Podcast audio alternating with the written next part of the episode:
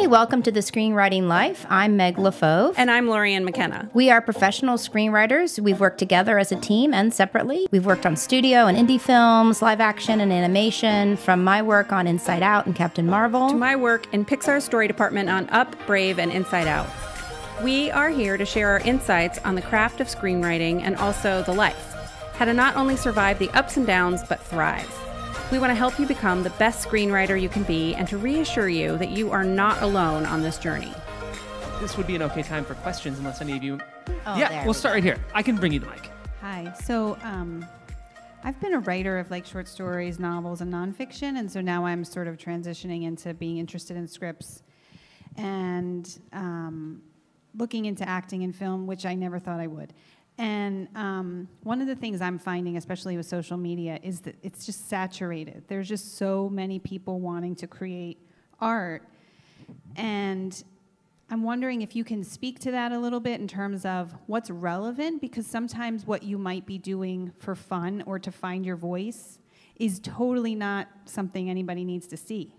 and, um, and I feel like there's also some transitioning in Hollywood, some need of certain kinds of stories that could be healing.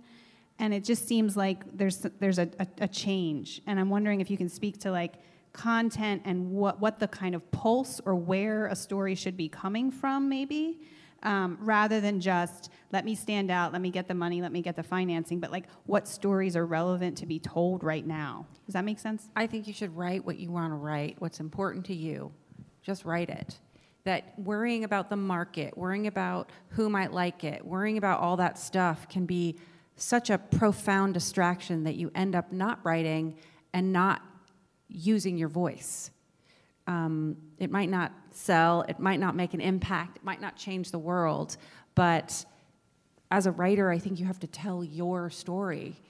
You're, I just really, really believe that. And Meg probably has a different point of view. You know, as a professional writer, I have to do things a little differently, right? I do have a boss, somebody who's paying me. I have to sort of take notes and do all that stuff. But when I write my own projects that are mine, uh, if I let myself worry about the market or who's going to buy it, I, I'll stop writing. I mean, I, I don't know exactly if this answers your question, so we can have more of a dialogue about it. But like, I had two thoughts come into my head. The first is my son is 18. I don't think he's here, and uh, he's approaching this very, very differently than I would have at 20, whatever. I mean, he's approaching much earlier than I did. Whereas at 18, they are making shit and putting it up. They're making it, putting it up, putting it up, putting it up. It's so fucking daring. Like, it blows my mind. Like, he built a spaceship in our garage and filmed his two buddies blowing up this spaceship, basically. He's just gonna cut it and put it up. And he is trolling all the time, looking at everything that everybody else is doing. And sometimes he walks into my room and goes, Oh my God, this guy was so good, I could never make anything as good, I might as well stop. And I'm like, Stop looking at those! Stop it! That's a terrible idea. Stop looking at those. And sometimes he walks in and he's like, Hey, this guy got into NYU and his short sucks. And I'm like, Well, keep looking at those. See? Like, I, like, there's such, it's such a fucking knife edge the way they're doing it now of the daring, just putting it out there. But you know what? As long as you're making stuff and as long as watching that stuff doesn't stop you, that's the way they're doing it. And I think they're going to become their own specific kinds of filmmakers and they're open and they're, it, it's a wonderful, amazing new thing that they're doing. He's 18, so I don't know if he's too worried about the meaning and the, you know, the social context of the of his short that he's putting out there about the two guys in the spaceship. No, he thinks it's fucking funny, right? He did a whole short the other day with his friends about two guys fighting over a banana. Like he thinks it's funny. Right, he it is he funny to do. and they're Yeah. having fun, right? And he's learning filmmaking. He's learning sound. He's, so there's a lot of reasons to do things that aren't um, thinking about that and yet are incredibly brave and daring, right? And then the other thing I think of in terms of the business of it um, they are not in the i'm going to say something obvious that you know but just to give context. They are not anywhere within the sphere of caring about or thinking their job is to care about what the world needs. That is not why anybody in that building is working there their job is to make money period which means get a great show. Now, you can make money because your shows are getting Emmys and they're getting really talked about, and so it's got great word of mouth, and it's this filmmaker who's a great artist. But I promise you, the reason they're doing all of that is to make money. Yes, the executives themselves individually want to be the one to find the great artist, and I'm not saying the people within the system aren't good people and want to do higher level things and push people. They do, right? They're not automatrons, they're not evil minions. But they're in a company that's you know, they want to make a movie that makes a billion dollars and wins the Academy Award. They want to do all that. When you want to do something to push or to heal or to bring people back together or whatever you want to do, that is art. Right? And hopefully that's the philosophical, like we just talked about in the last thing, that's a philosophical goal. That's not story. That's not an emotional thematic. An issue is not a story right? An issue is an issue. What is the story that I can pull that issue out, but the story of humanity is still there? Like you're pushing, you're, and which is circling back to what Lorien said. You have to do what you want to do and hope that it connects and hope that they will, but it has enough sugar. Because if it don't have any sugar, they ain't not making it. Because that does not sell tickets. Like, so I think a lot about the sugar what are the set pieces? What is the, what is the hook? What's the genre? You know, why you have to ask yourself, why would people tune into this TV show every week? Why would they binge it? What's inside of it? So there might be a genre hooky thing, murder mystery, whatever, right? Or it might be so emotionally gripping that they just need to you know, I'm watching Julia not because I love cooking or the period. I mean, I like the period, but I'm watching because I love her. I love her character so much and how she's approaching life, how she's trying to stay optimistic, that I just want to be with her every week. That's literally it, right? That's a lot, depend on your actress, so that's a hard thing to depend your show on. But yes, do it, but it's a fucking climb straight up with your repelling, right? It's hard.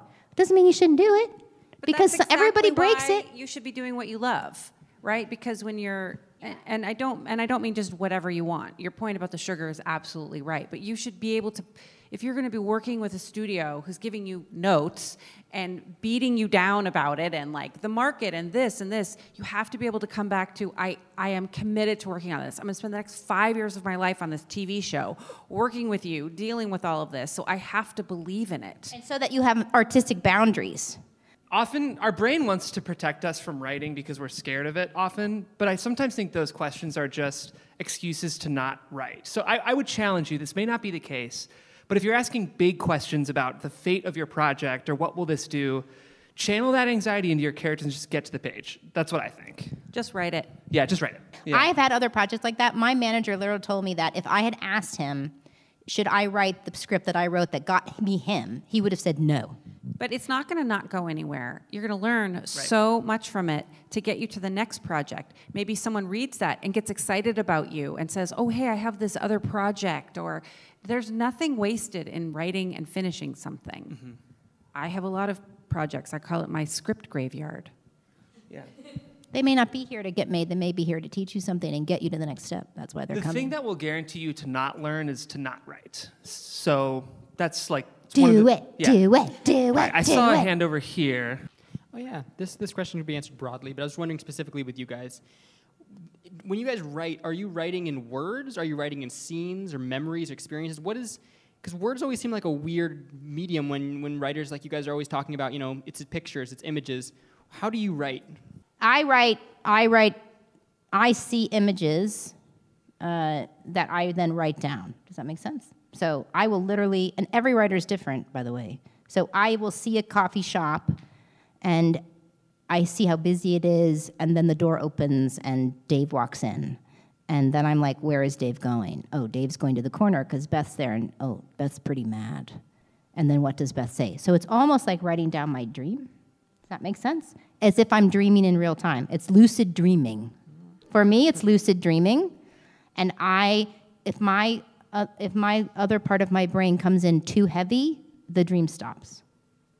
And it withers because the logic brain is like, well, except Beth should wouldn't even be there, dummy, because Beth. Why do we don't even know why Beth is mad? Why is Beth so mad? Blah blah blah. And it, then it's like, right? There's a time for that brain to come in, for sure, when you're trying to now take this lump and carve it out and go deeper and get look at your blind spots and it serves a very good function but just not early for me i, I have to just dream it out and uh, let that part of me talk so that's my way Same. ah, I mean, I, I go into a place and I just sort of watch and document and listen and write down whatever everybody says and yeah, and then sometimes though I'm writing down what everybody says and it's like 3 pages later I'm like nothing is happening. They're just talking. I'm just learning about them. Great, I learned something about these two characters and how they fight. But still, nothing has happened. Nobody wants anything. The only conflict is who left the garbage on the porch. So I've learned a lot about my characters then. So then I'm like, okay, well, now I need to figure out what. What does that mean? I'm gonna take them, put them somewhere else, and give them a different problem. So part of it is trying to push the push it forward, but I just document. I mean, what happens with your brain eventually, the more notes you get and the more you write, and the more you, your brain starts to dream in a different way, in that it's still a dream, but it's gotten so many notes about being active and behavior and what's the camera seeing and what actors want and blah, blah, blah, that it just starts to naturally do that. Do you know what I'm saying? Like, and it can do it quicker and more concisely, and it's, it's jumping to things that you know are filmic, right? But I'm not having to think that because it's almost like when you play the piano and you start and you're like C, D, and you have to do chords over and over until you can play and you're not even thinking about what your fingers are doing. Because as soon as you think about what your fingers are doing, they can't do it, right? Or dancing, right? Like I used to be a dancer. And God help you if you ever actually think about what you're doing because now you're a beat behind, right? Writing can become the same thing where all of that stuff you've learned and all those drafts and that craft is now just coming up and supporting you as you go. But that takes quantity. That just takes a lot of pages, a lot of scripts, a lot of work to get that transfer over for the right brain to know to do that. Do you see what I'm saying? Like it's it generally doesn't happen when you've just written one version of one script. You've learned a lot, but where's the other five scripts written three times each? Now the brain is starting to create pathways, literal pathways in your brain. you start brain. to feel it. You start to get to a certain it's like place music. in the script, and you're like, oh, I, this is we're going downhill now. Yeah, Something you're becoming fluent in a language, right? Like if you when you start to learn a language, right? But when you become fluent, you start to dream in that language. That can happen with storytelling. Like you start to dream at a different level, right? It doesn't mean you still don't get stupid notes where you're like, dang it, that's a 101 note. Like I still get, she has no agency. And I'm like, ah. right? Uh, any other questions?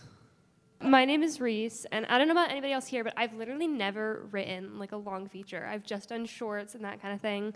So, is there really a format to writing a feature as opposed to the format when you're writing a short? Like, how do you really go about because there's so many more scenes in a feature. So when you're doing a short, it's gonna be like I like the one I did recently. It was like three scenes, so I could just write all of them and then just start writing them. Like have ideas for all of them and then start writing them.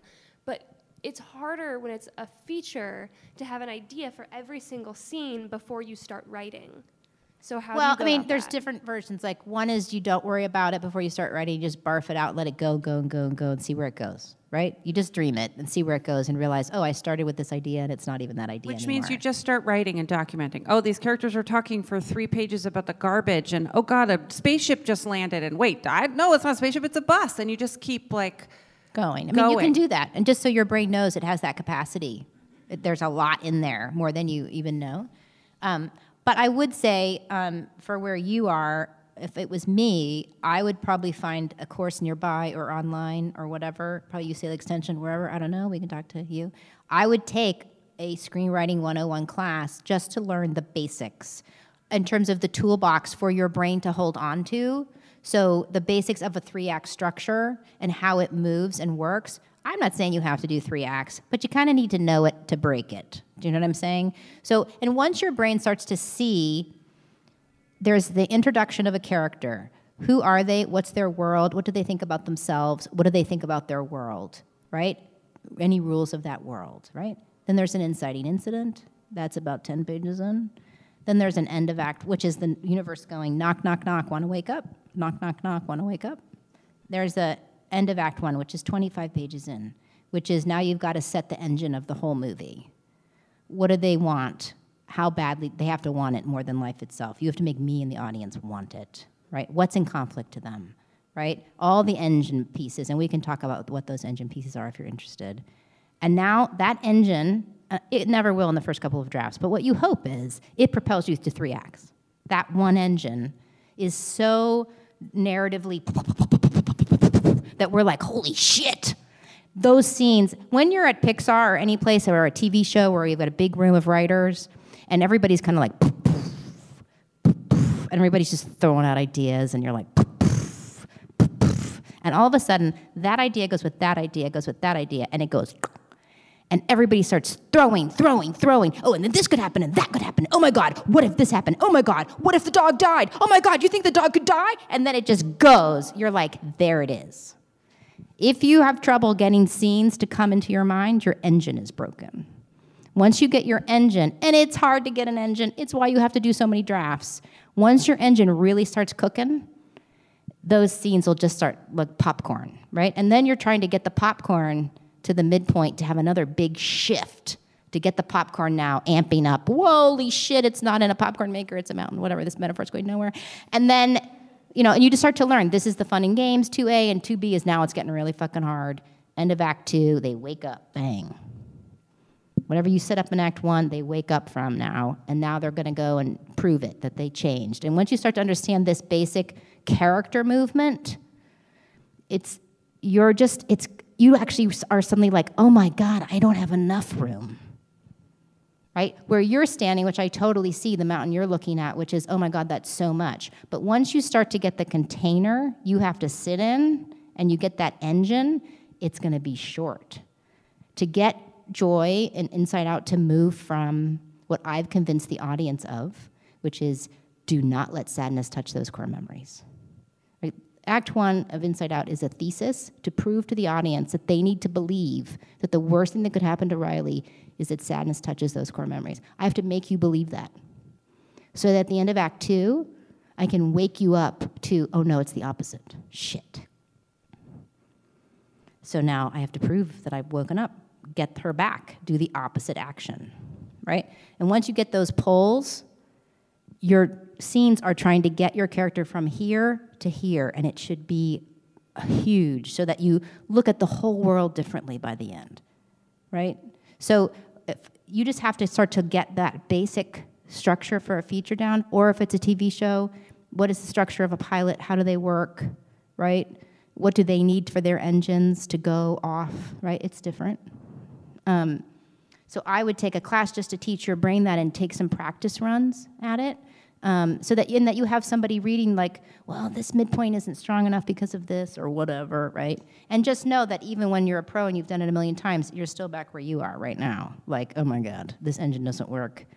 What are these scenes? Does anybody have any ideas? Because our engine doesn't work. Also, watch movies and break them down, right? I think you can find anywhere three act structure on the internet, right? Like the inciting incident, that, you know, at beginning of Act One. Pick some of your favorite movies or least favorite movies. You know, those are sometimes easier to look at because you're not emotionally in, attached to them or what happens with the character, and just sort of break it down. Teach yourself structure. What are they doing here? What are they doing here? You know, and then the minute marks are the pages, right?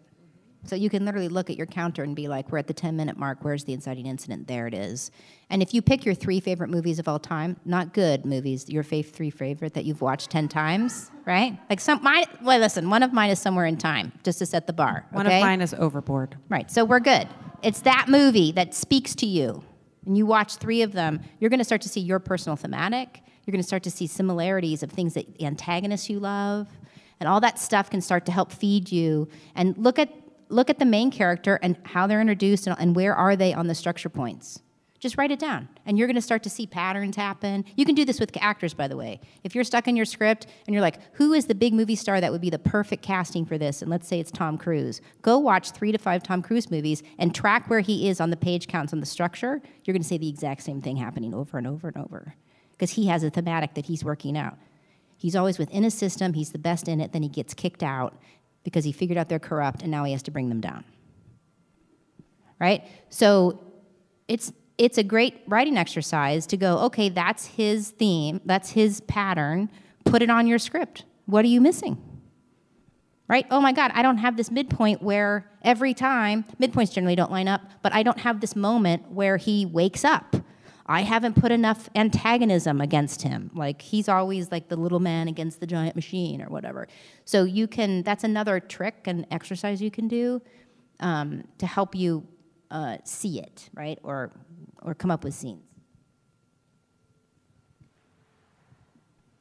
I think just know too that on your first pass, it's always that shitty first draft. If, if it helps try to scriptment, well, not a scriptment, but if you're going through your script and you're stuck on a scene, sometimes it just means something will happen here and then you move on to the next scene and just power through, especially on that first draft, because if not, you'll quit, I think. I don't know if you would agree, but Yeah, I mean, I always, and whenever I get stuck, I always think of the Coen brothers who would just try to outdo each other on the craziest, most fun thing that could happen mm-hmm. next and Yeah. not worry about any of it. And that's fun too, right? That's, we want to do this to have fun, right? any other questions? Great. I'll run back here and then say your name as well. Hey everyone, so the new version of Final Draft, Final Draft 13, is out. And, you know, the question's going around is it worth it? Is it worth it to buy or upgrade? And our answer is yes. So I recently got notes on a pilot and I want to see how it works in my rewrite to move a couple of scenes. And usually what I do is, you know, cut and paste, uh, which works out sometimes, but mostly it means I lose text because I move so quickly. But the new version of Final Draft has this cool feature called Navigator 2.0 where you can actually just move scenes around right in your script. So without losing something, I can see what's working, what I'm missing, or what needs to be rewritten, or, you know, if I have to lose the scene altogether. But it's really, really helpful. And what's most important to me about this is that I'm not losing anything. Woohoo! Yes. I am laying out a new project and I want to card it, and I can now do that inside of Final Draft, and it's now a super easy way. You can take those cards and then make them into an outline with a simple drag and drop. So it's just a great way to see the larger story that you're writing and get down the details, track characters. I just love it. And for our emerging writers, a great new feature is Final Draft lets you set writing goals like page count or timed writing sprints, which is super cool. So uh, we think the new version is really worth uh, investing in. So you can head over to finaldraft.com slash products to get the new version with a discount code of SCREENFD for 25% off. You should check it out. That's Screen FD. S C R E E N F D. How you doing? Uh, my name is Johnny. Um, so, I, I think I'm pretty good at uh, writing shorts and everything like that. Um, writing features, I feel like I fall short in my ending. I don't think it's strong enough. I feel like I'm Stephen King. Um, it's just it just feels weak and everything. Any suggestions? I kind of want to know what what it is. um, I mean, what your story is, right? Uh, Is it um, is your character clearly learning something by the end of the movie, mm-hmm. and have they put into practice what they learned? Like what Meg was saying, like Joy learns that sadness has to touch the core memories. And now the third act is her doing the work of getting sadness up there, not just physically, but emotionally, sort of like reorganizing her whole belief system. Mm-hmm. Are you paying that off in a third act? Yeah, is it is it is your question are the notes you're getting back about your third act that people aren't emotionally feeling it's big enough? They're not caring or is it literally it's not as a story, the storytelling, the the story itself isn't big enough, like it's too small, the action. I feel like the the action is too small, or just knowing like a strong, uh, knowing exactly what my ending is. You know, I think that's maybe what it is. So my way of I approach endings, and everybody's different, is the end of Act Two is the character. I see character movement as a person coming to consciousness. They're blind. Here's the trick: you have to make your audience blind in Act One. Even if they came in conscious, you have to blind them. right? Because if you want them to follow this character and be with this character emotionally, so that could be why your endings don't work, is because that we I'm ahead of your character, right? So let's say you've done every every note always goes back to Act One, but let's assume it doesn't. Um, uh, uh, you've blinded me. You've convinced me of something. You, I want what the character wants. It could be that the want isn't strong enough, and so that when they're either denying it at the end or getting it, I feel a triumphant satisfaction of that. So is the want driving us enough, right? And then through by the end of Act Two, they're waking up, right, to the wrongheadedness of that want, or the destruction they've caused, or whatever, if they're transformative characters, and if they're not, that's another bucket of fish. But they're waking up and they're realizing, oh shit, I caused all this. I have to, right? If they're not a transformative character, they're they're having to believe in themselves again. What they have, to, so that's the moment of change. End of Act Two. That's the moment of, oh, I've hit the bottom. You've had to beat them up in Act Two. You've just beaten them up to wake them up. Because if you think about it, when you've changed, it's probably been you know, life kicking in the head, right? So that's the other problem. Have you really beat them up enough?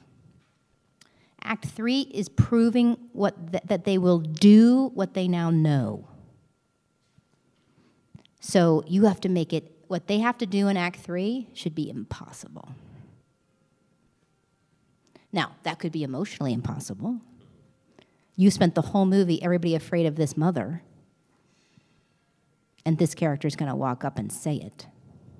And we should all be like, oh my God, oh, he's going to do it, oh my God. Like it can be just emotionally feel huge and impossible, or it can be impossible. Like there is no way to get back up into headquarters, Joy. No way. You've been trying the whole movie to get back up there. There's no way to get back up. Right? Or it could just be getting your metaphor bigger, right? Like it's not just two people talking, there's a hurricane outside and it's ripping the roof off or whatever, right? Like it might just be that the metaphor of what they have to face in Act Three is not big enough. If you're not testing them, maybe the test isn't big enough. You're protecting them. We often do protect our main characters because they're us. But your job as the author is to do the opposite. Your job is to throw everything you can at them. I, you should be wondering while you're writing, I have no fucking idea how they're going to get out of this one. Because if you're wondering, so will your reader. I think you're right, though, Meg, that like what situation feels insurmountable? Despite the protagonist learning something, they're challenged. So even if it's a small emotional moment, it has to feel absolutely insurmountable to that character. The ending will feel big in any context because that character has to overcome, it has to be a profound act of bravery, I think. And hopefully, it's probably also about relationship. Mm-hmm. That you know, if we think about, you know, I'm trying to get sadness up there for Riley. It's this relationship I need to win, right? We were just talking about, I don't remember if I'm talking about my son or these guys about, you know, I was reminding my son that in Rocky, he loses the fight. But it's all about his relationship with his girlfriend that you care about, right? That's what he's won, right? So I have to desperately want that relationship in that big moment too, right? If you just have fucking aliens invading, without the relationship of the people fighting them is really what we care about, right? And is this man who's so selfish finally going to do a selfless act, right? That's the stuff we care about. We like, they want the spectacle of it, but what you care about is the relationships. And don't you think the thing they do is something that they would never in a million years do in Act One? Yeah, you have That's to look. Yeah, too. if they're a transformative character, you've picked something that they have to do, not say, do in Act Three that they never, ever, ever could have done in Act One, because they've had to go through this Act Two change to be able to do that, right? If it's transformative, they're not always. All right, I see a question over here. Name and question, please. Hi, I'm Toddy. Um, I wonder if you could talk about what makes a good midpoint and what should be happening to a character between the midpoint and the end of the second act. And we do have a full uh, episode pair on this in the podcast feed as well. But no, answer it here. But I'm just saying, I Did as we a talk producer, about midpoints in the podcast? we I do, hate because them. we have the two parts. structure. So as a producer, I have to I shamelessly them. plug our show. We really hate get into midpoints. this. Episodes five and six in the feed. Check it out. I hate midpoints. Yeah, I don't, uh, midpoints make me Okay, so midpoint generally is a big shift in the plot narratively. You've got generally, you know, this is the kind of stuff that my brain tries to talk to me about. The antagonist is going to amp this fucking thing up. It, I don't care if that antagonist is a hurricane, whatever. What you thought was bad before or hard is you've not even seen anything yet what this antagonist is going to do. What the conflict just goes through the roof. But something's also happening with relationship in there. Like if you're doing a rom com, that's when they have sex, right? Like something in the relationships has shifted now, right? I do, I, for me personally, I don't think there's any rules. And I don't think you create from books or you don't create from that. But I think once you've got your clay up and you're trying to figure out why something doesn't work, it's good to go to books like Save the Cat or whatever. I don't care. Figure I mean any tool is valuable if it works, right? And I do like his phrase that 2A is the fun in games. It's still fun. It's still fun this conflict, right? You're still beating them up. I mean, Nemo's I mean, Marlin's still being chased by sharks. And by the way, I, I just had to do this in my own work. Andrew Stanton's great advice about exposition is if you have to do people talking out exposition, they better be chased by sharks. and he's right, right? Because they're screaming about, wait a minute, you can read? Yes, I can read, but there's sharks chasing them. So there's still something fun to happen, right? Um, so 2A is that relationship, and it's still kind of fun, and you're learning, but in a kind of fun, poppy way. Once you've hit the midpoint, that 2B, that's a fucking hard. It's hard. It's really hard now. Because what you're trying to do is your character has woken up enough to shift that main relationship and start to see the truth of what they need to learn, right? So we, Nemo's the easiest. You start with that opening. Why? Because you're setting the belief, which is the world out there is really fucking dangerous off this reef, and I can't handle it. Right? Act two is, are you sure? Because there's turtles out here, and they're not scary, and they're kind of beautiful. And yeah, it's really dangerous, but you survive those sharks, right? And really, what you're afraid of is this relationship and trusting her. And isn't that really what is broken, right? So he's starting to learn that. Act two is literally like, you're, you're wrong. You're, the belief is wrong. Learn. Look at this. Look at it this way. Look at it this way. And then at the midpoint, you know, he's shifting, right? And he's starting to trust her more. But what you're going to do to them is they're waking up just enough for you right before the end of Act Two to test them now so hard at such an intense physical, emotional level that they revert all the way back to their Act One self. They go blind. Boof. Because they just can't do it. If you think about joy, Joy has started to appreciate sadness. She's started to see new sides of her. She's starting to understand they actually have the same favorite memory. She's, sadness is helping what's happening. This is not the sadness I know. And then everything is crashing around Joy. Literally, everything is physically crashing. And if she doesn't fucking get up there, she's gonna lose her kid. And so she gets in that tube, and here comes sadness trying to get in there, and Joy goes, No. You cannot touch these core memories. That's a first act mistake, man. So the gods of the storytelling gods go, You're not done. We're going to take everything away and we're going to stick you in the dump and you're going to disappear. So the end of Act Two is whatever they were afraid of in Act One, it's happened. And it's worse than they could have ever imagined. They've lost their goal, they've lost their need, they've lost their main relationship, they've lost everything that they gained why? Because for your brain to really change, you've got to be stripped of every preconceived notion that you have about life and yourself, all the way down to the bottom. And that's when they wake up.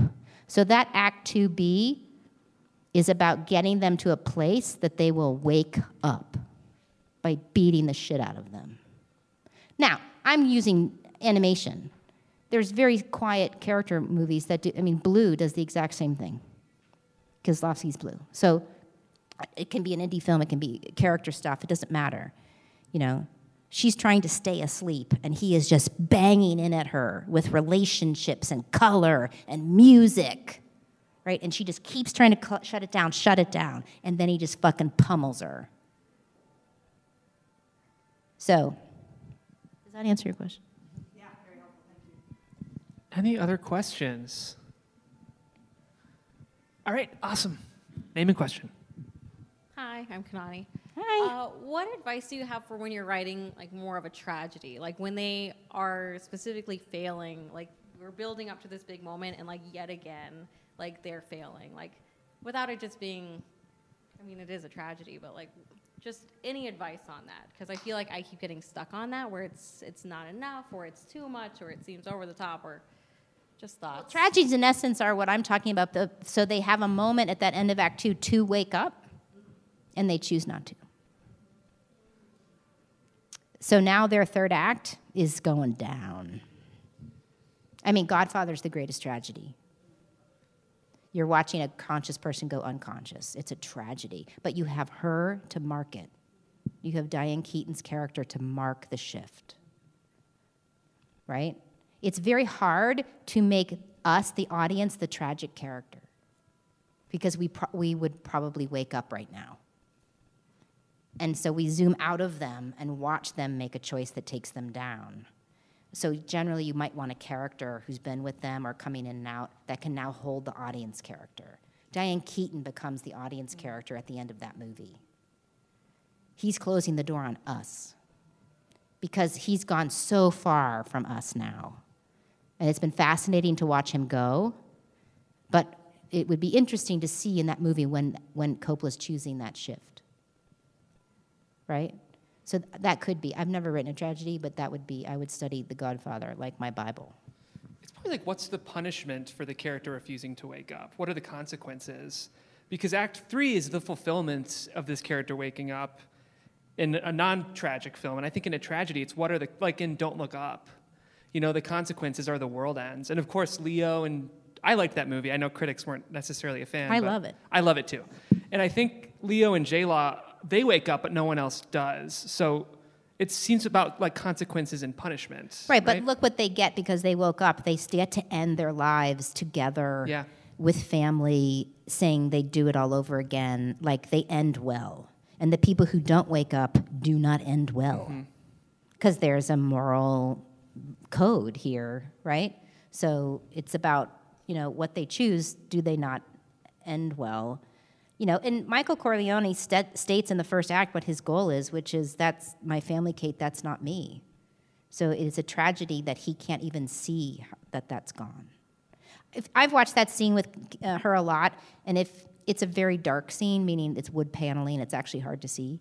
But there is a Pacino knows what's happening. You can see when she's asking him, "But did you kill him? Did you do it?" You can see that boy he was at the wedding flash over Pacino's face, as if there's a chance he might tell her the truth, and that he's lost. And then it submerges, and he goes, "No," because he's lying to her.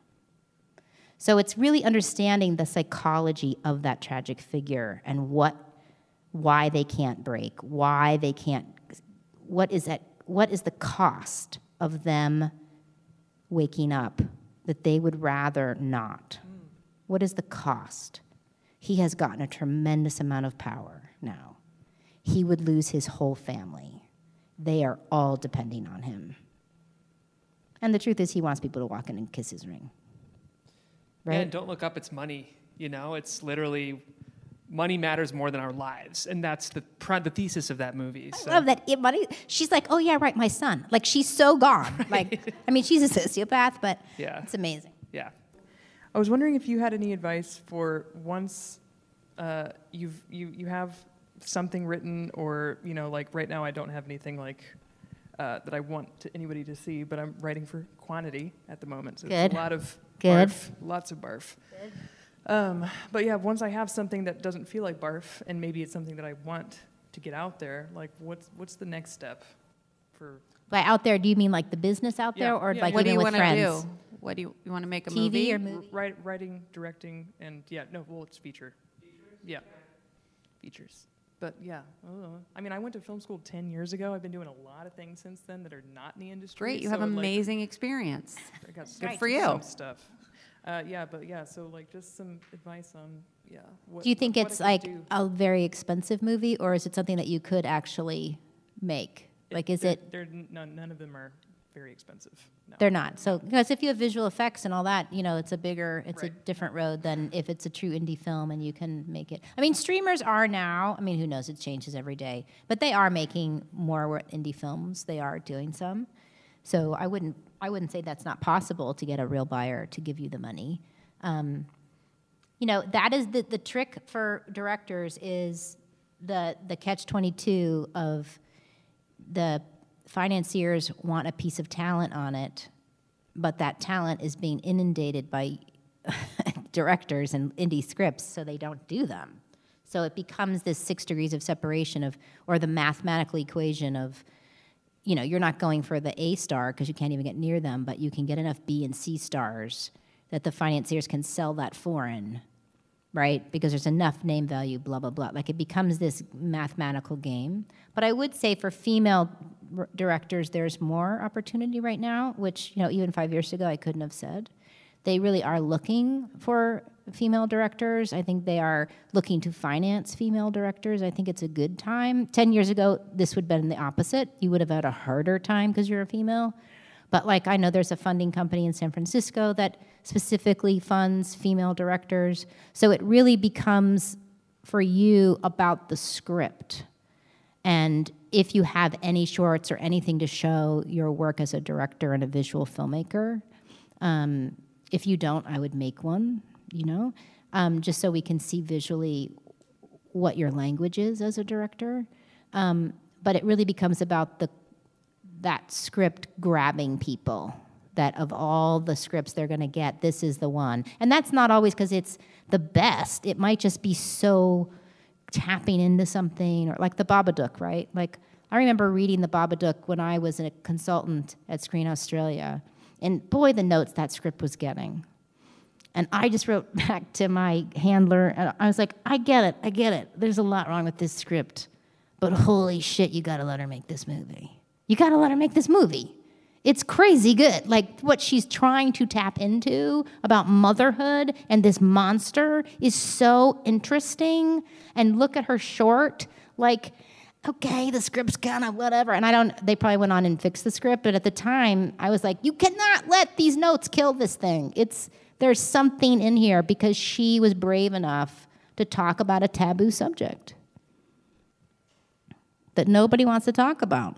But not everybody wants to be a mom or thinks they're very good at it, which is, you know, moms are the final frontier of the, fucking third rail. Don't talk about it. Everybody wants their mommy to love them, right? So, like, like digging deep into your guts and being daring with that script doesn't mean there's not a lot of sugar, but that you're really digging into something that ugh, I can feel it when I read it.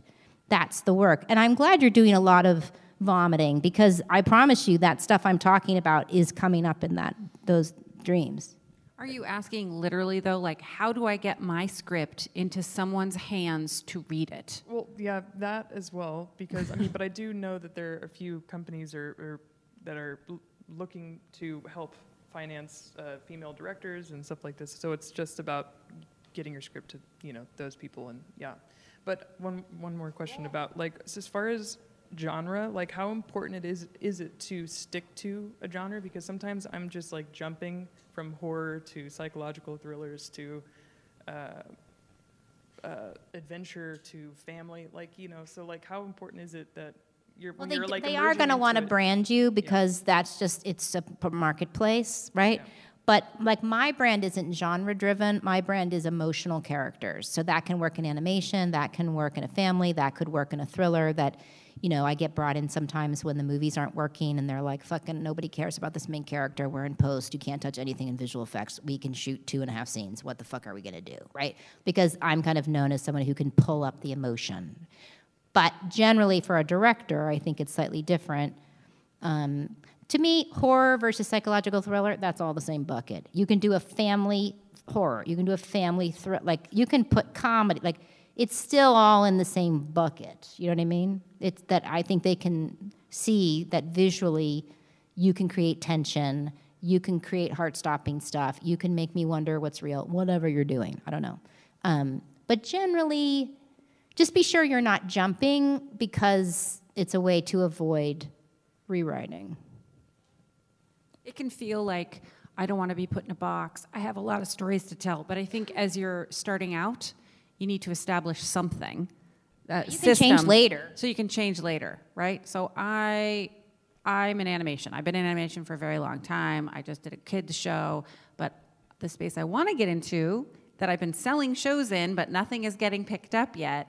That I keep writing in is this sort of like half-hour drama comedy space. So I keep just I'm to write another one and another one. So like I'm proven I can write, I can do all these things, but like how about this too? You know, but you can't I can't totally divorce myself from I come from animation. Well, and- the world's going to take you on your own path, right? Like you're going to make your movie, and it's going to be a psychological thriller, and then they're going to give you. Then your your agent's going to say, "Oh my God, you can do an episode of this family thriller TV show," which then makes you meet the actress, and suddenly you're you can start to branch out because you're doing television, and then you can do that comedy feature.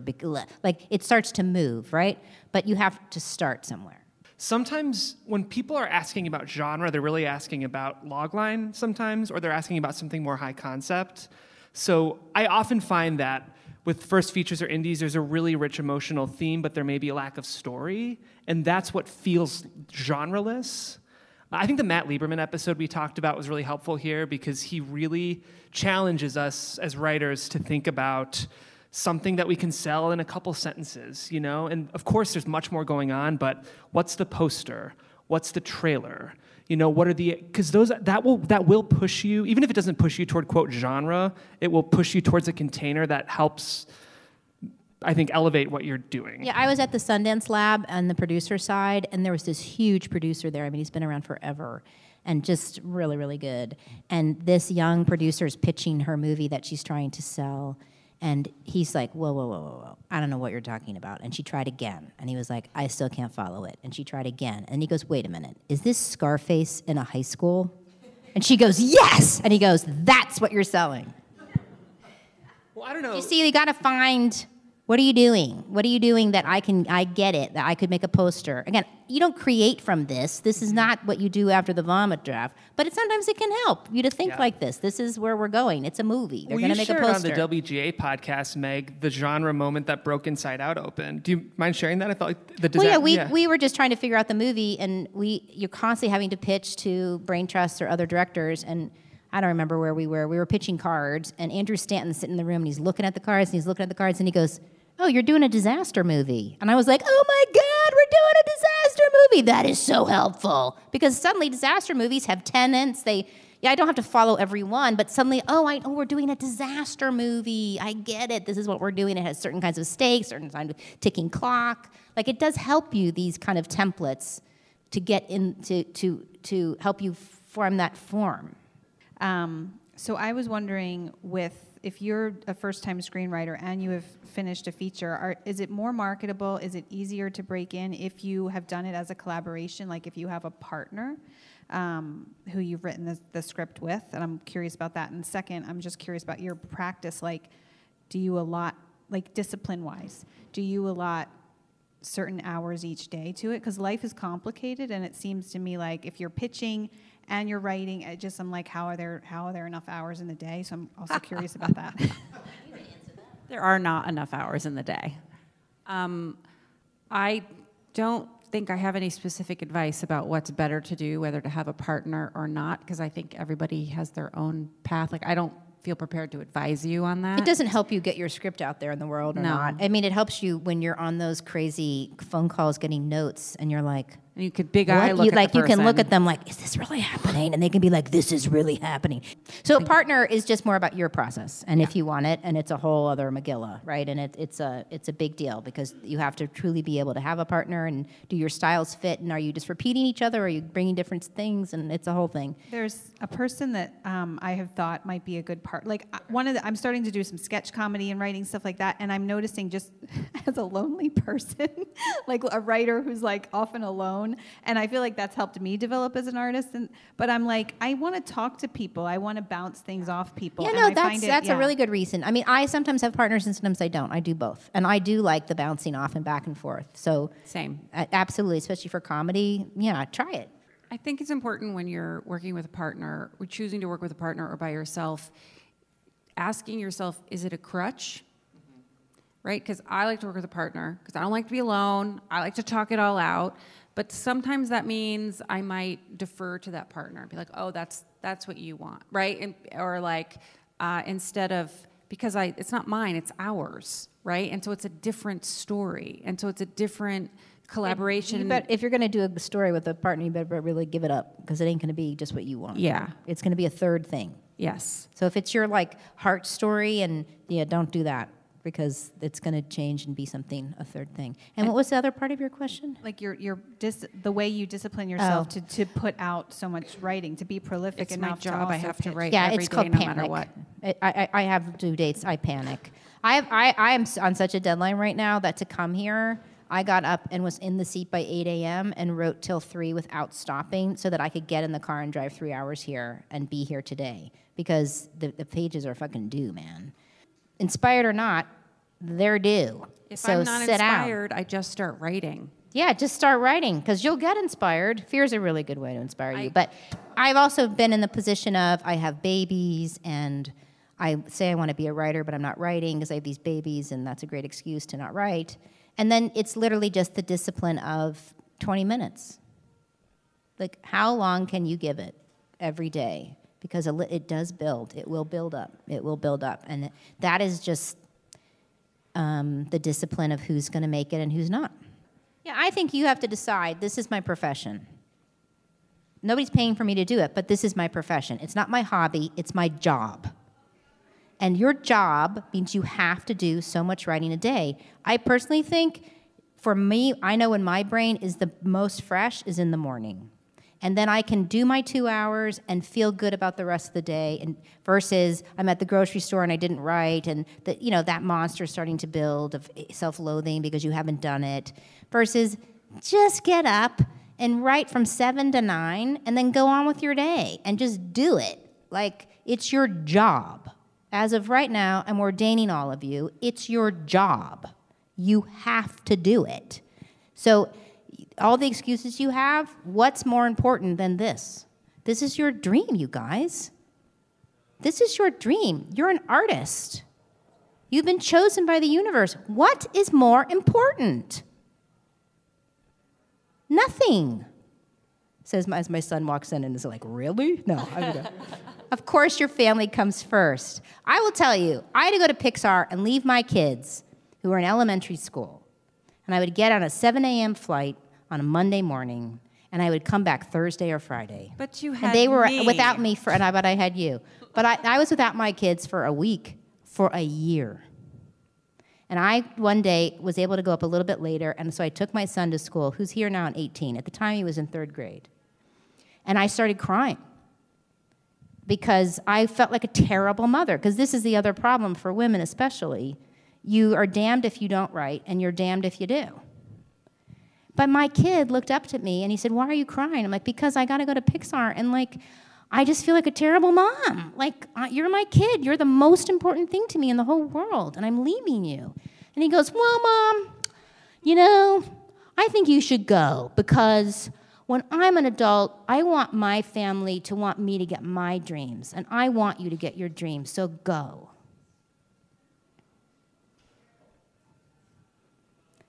You're giving things up to sit and write, but if that's a person or a relationship, they want you to get your dream. Of course they do. My son's here looking at movies. Why? Because he's watched me for years try to get my dream, so he thinks it's possible. He thinks it's possible. So do it. Do it.